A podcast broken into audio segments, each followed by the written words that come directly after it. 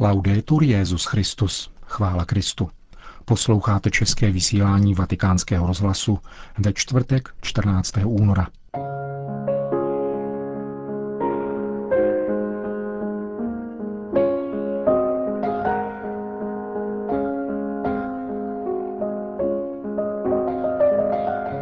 Pohnuté emoce vděčnosti smíšené se smutkem ovládly i účastníky dnešního veřejného vystoupení Benedikta XVI.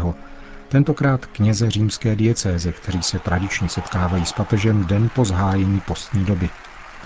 Neutichající aplaus, který se rozpoutal po příchodu svatého otce, záhy ukončil Benedikt XVI. krátkým poděkováním a výzvou k modlitbě.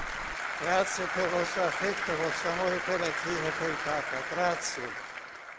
Na začátku setkání se vikář svatého otce pro město Řím, kardinál Agostino Valíny, obrátil k Petrovu nástupci, aby mu jménem římského kléru vyjádřil své pocity.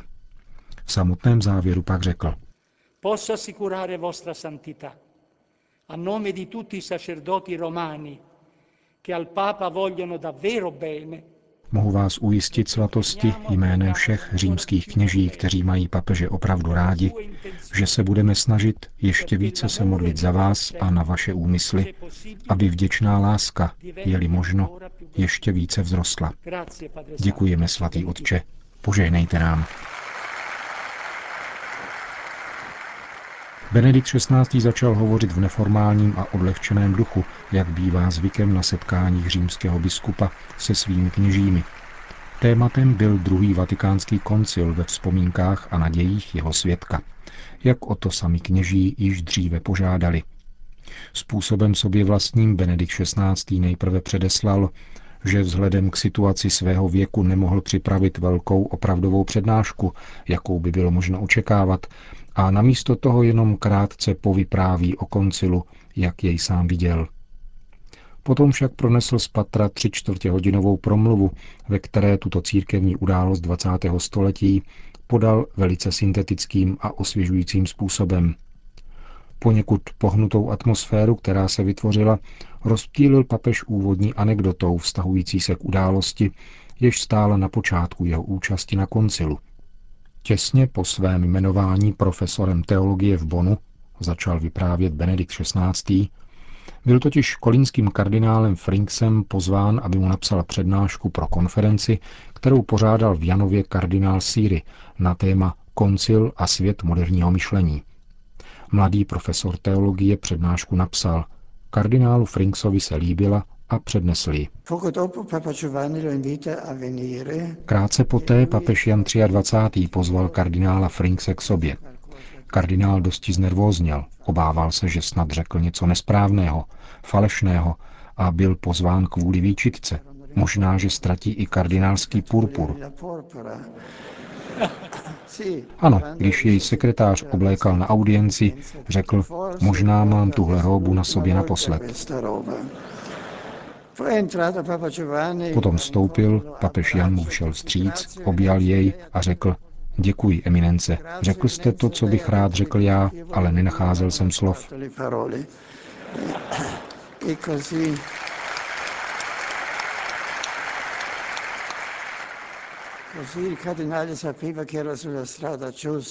Z toho kardinál poznal, že je na správné cestě a pozval mne, abych šel na koncil s ním. Nejprve jako jeho osobní poradce a pak jsem byl během první periody v listopadu 1962 jmenován také oficiálním koncilním poradcem. Potom Benedikt XVI. popsal své pocity, s nimiž on i ostatní odcházeli na zahájení koncilu. Byla to atmosféra neuvěřitelného očekávání.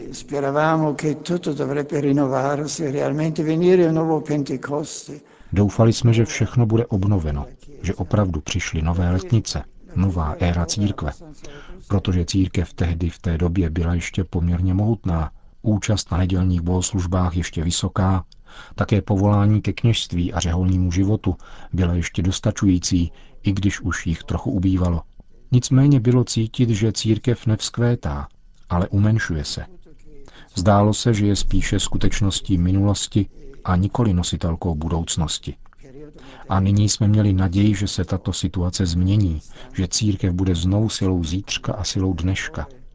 Věděli jsme, že vztah mezi církví a moderní dobou byl zpočátku poněkud rozporný, počínaje pochybením církve v případě Galilea, a myslelo se, že tento špatný začátek se napraví a dosáhne se znovu uceleného vztahu mezi církví a těmi nejlepšími silami světa, aby se lidstvu otevřela budoucnost a opravdový pokrok. Byli jsme plni naděje, nadšení a také odhodlání přičinit se o to.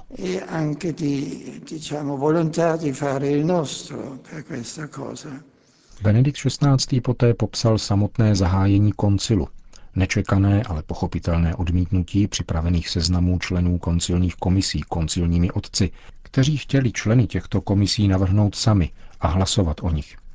Začal proces vzájemného seznamování koncilních otců a vytvářela se zkušenost všeobecnosti církve a její konkrétní reality. Všichni, jak jsem řekl, jsme přišli s velkým očekáváním.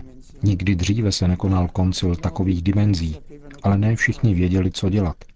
Těmi nejpřipravenějšími, tedy těmi, kteří měli nejvíce vyhraněné úmysly, byly francouzské, německé, belgické, holandské episkopáty, takzvaná Rýnská aliance. V první etapě koncilu právě oni určovali cestu. Potom se aktivita rychle rozšířila a všichni se začali podílet na kreativitě koncilu. Francouzi a Němci měli více úmyslů společných, byť se značně odlišnými odstíny. Prvním jednoduchým, zdánlivě jednoduchým úmyslem byla liturgická reforma, kterou zahájil Pius XII., který již reformoval svatý týden. Druhým byla ekleziologie, třetím boží slovo, zjevení a nakonec ekumenismus. A francouzi mnohem dříve než Němci chtěli projednávat problematiku vztahu mezi církví a světem. Benedikt XVI. se pak věnoval obsáhle tématu posvátné liturgie, kterou koncil projednal a ke které vydal první dogmatickou konstituci. Papež znovu osvětlil, proč pokládá za šťastné, že právě liturgie byla prvním tématem. Zůstal tak totiž potvrzen primát Boha a klanění se Bohu, jakožto nejvyšší regule koncilu, po vzoru svatého Benedikta. K problematice samotné liturgické reformy pak svatý otec mimo jiné poznamenal.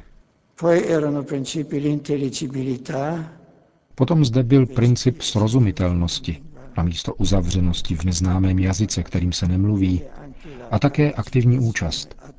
Bohužel tyto principy byly také chápány špatně. Srozumitelnost neznamená banalitu. Velkolepé liturgické texty, třeba že jsou pronášeny díky Bohu také v mateřském jazyce, nejsou srozumitelné snadno a vyžadují od křesťana neustálou formaci, aby vrůstal a stále více vstupoval do hlubin tajemství a mohl jej tak chápat. A také Boží slovo, mluvíme-li o denní četbě starého zákona, ale i Pavlových listů a evangelií, kdo může říci, že jim hned rozumí jen proto, že znějí v jeho vlastním jazyce. Jedině neustálá formace srdce a mysli může skutečně dát vzniknout porozumění a účasti, která je něčím víc než jen vnější činností.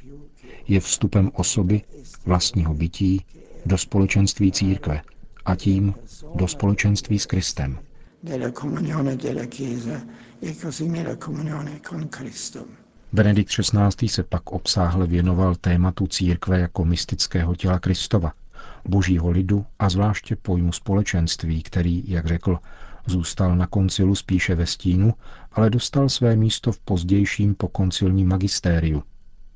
Svatý otec potom také hovořil o dogmatické konstituci o božím zjevení a nakonec o ekumenismu, mezináboženském dialogu a náboženské svobodě. Z nedostatku času se nyní jednotlivým tématům nemůžeme věnovat, ale objeví se v některém z našich dalších pořadů a samozřejmě na internetových stránkách, kde bude zveřejněn celý text. Na závěr však podáme ještě poslední část papežovy promluvy, ve které podal celkové zhrnutí významu koncilu a poukázal na jedno důležité rozlišení, které je třeba přitom mít na paměti. Vorrei adesso aggiungere ancora un terzo punto. C'era il concilio dei padri, il vero concilio, ma c'era anche il concilio dei media. Chtěl bych nyní ještě dodat jednu věc. Byl koncil otců, biskupů, pravý koncil, ale byl také koncil mediální, který byl sám o sobě něco jako koncil, A svět vnímal koncil skrze média. Koncil, který s okamžitou účinností dosáhnul k lidem, byl mediální koncil, nikoli koncil otců. A zatímco koncil otců se uskutečňoval v rámci víry, byl koncilem víry, která hledá porozumění, která hledá porozumění sobě samé a snaží se chápat boží znaky své doby, která se snaží odpovědět na výzvu boží v této chvíli a najít slova pro dnešek i zítřek, byl tedy koncilem Fides Querens Intellectum. Tak koncil žurnalistů se přirozeně neuskutečňoval v rámci víry, nýbrž v rámci dnešních mediálních kategorií, to znamená mimo víru a v odlišné hermeneutice.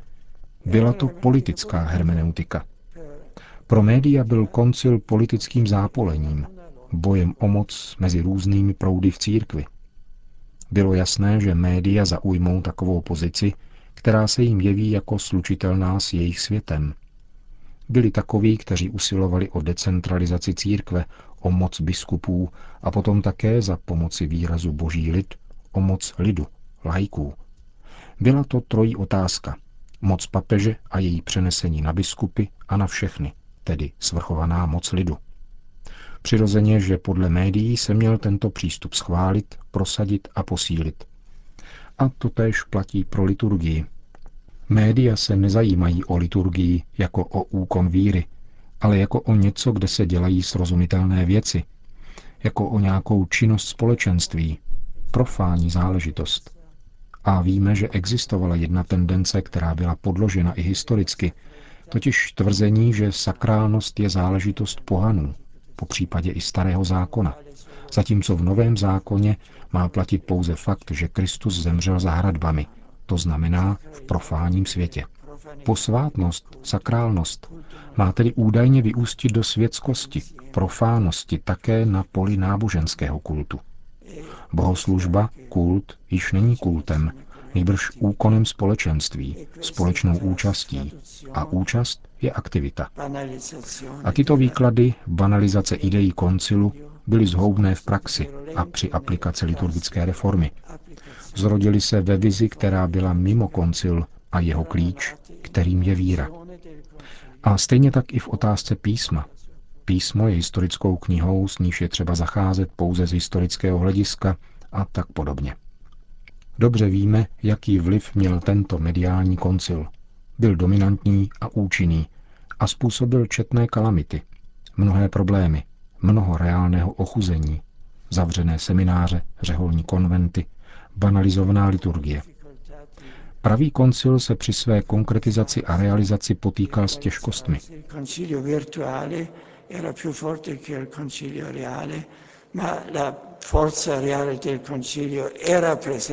Virtuální koncil byl silnější než ten reálný, avšak reálná síla koncilu byla přítomna a postupně a stále více se uskutečňuje a stává pravou silou, která je také pravou reformou, pravou obnovou církve.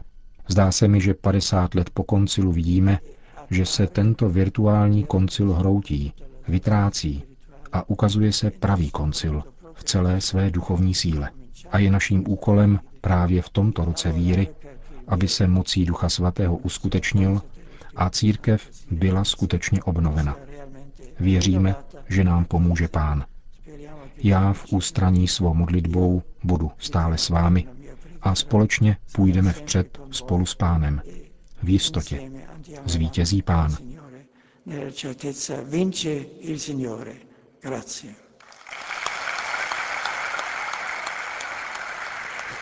A tím končíme dnešní české vysílání vatikánského rozhlasu. Chvála Kristu, laudetur Jezus Christus.